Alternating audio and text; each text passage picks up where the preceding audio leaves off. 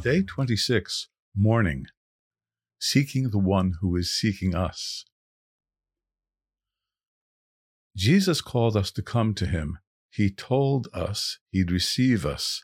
John 6, 37. Not only would he receive us, but he'd teach us and bring us into rest. Matthew 11, 28 through 30. This is an open invitation. We are beckoned. There is also the paradigm of God seeking us.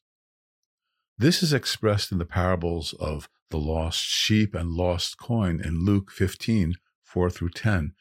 There were lost sheep in the midst of Israel, and the Lord said he'd come for them. Matthew 15, 24, chapter 10, 6. This scripture sums up the Messiah's mission. Luke 19, 10. The Son of Man has come to seek and to save that which was lost. He came to seek.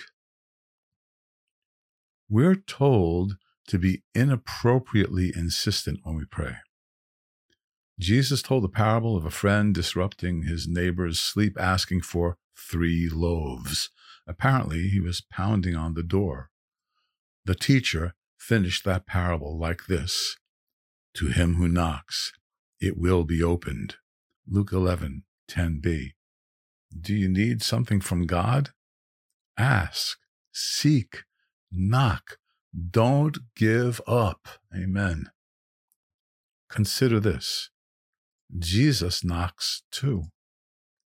Behold, I stand at the door and knock. Revelation 3:20a. Jesus seeks access. He seeks fellowship with us. Might it be that his knocking is similar to the parable he gave?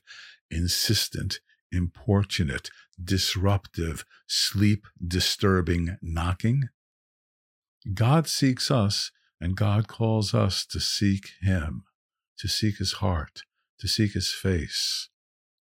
We are to seek him like he seeks us, as a shepherd searches for a lost sheep a woman for a lost coin, a neighbor for bread, and as the glorified Son of Man seeks access to our lives.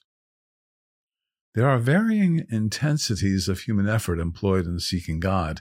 In Psalm 42, seeking God is prompted by desire likened to a desperate, dehydrated deer determined to find water.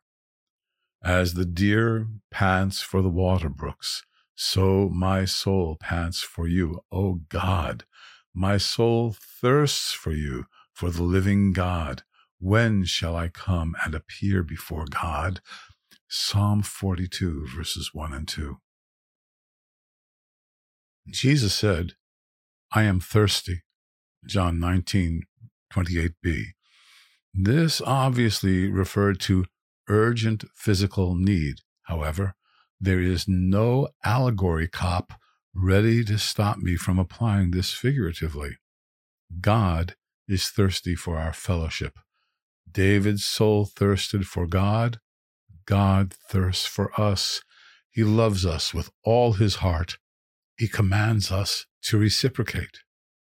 It is a spiritual scandal that we need that command.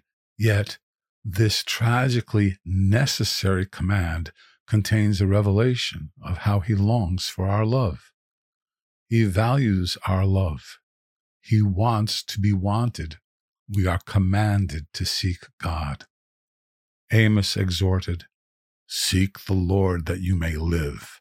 Amos 5 6a. He wants to be sought. You said, Seek my face. Psalm 27, verse 8a. Yet he said that no man can see him and live. Exodus 33:20. But he said, You cannot see my face, for no man can see me and live. And look, he promised that if we seek him, we'll be rewarded. If you seek him, he will let you find him. 1 Chronicles 28, verse 9b.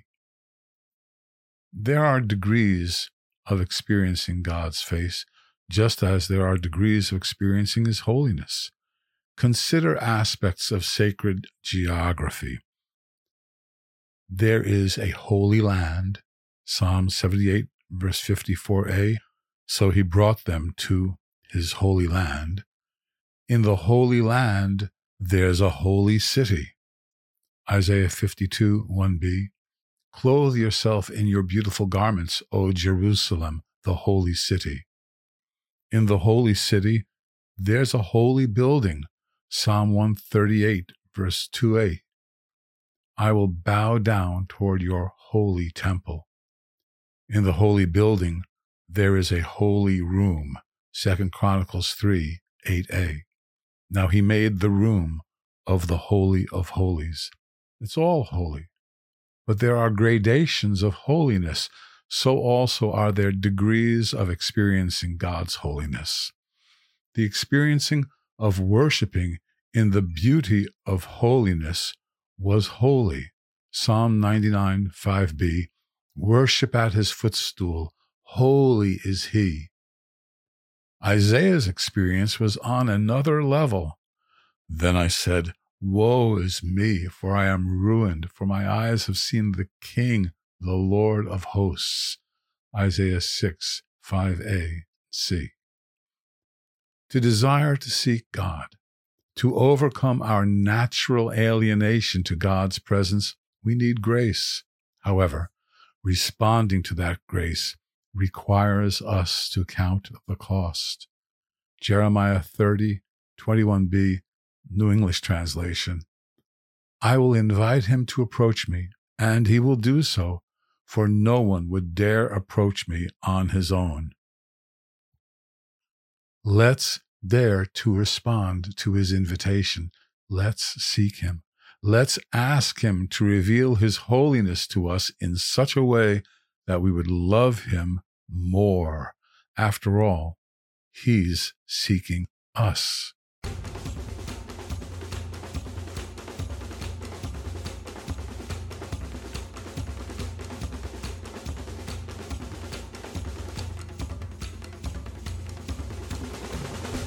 Thank you for listening to Love and More with David Harwood.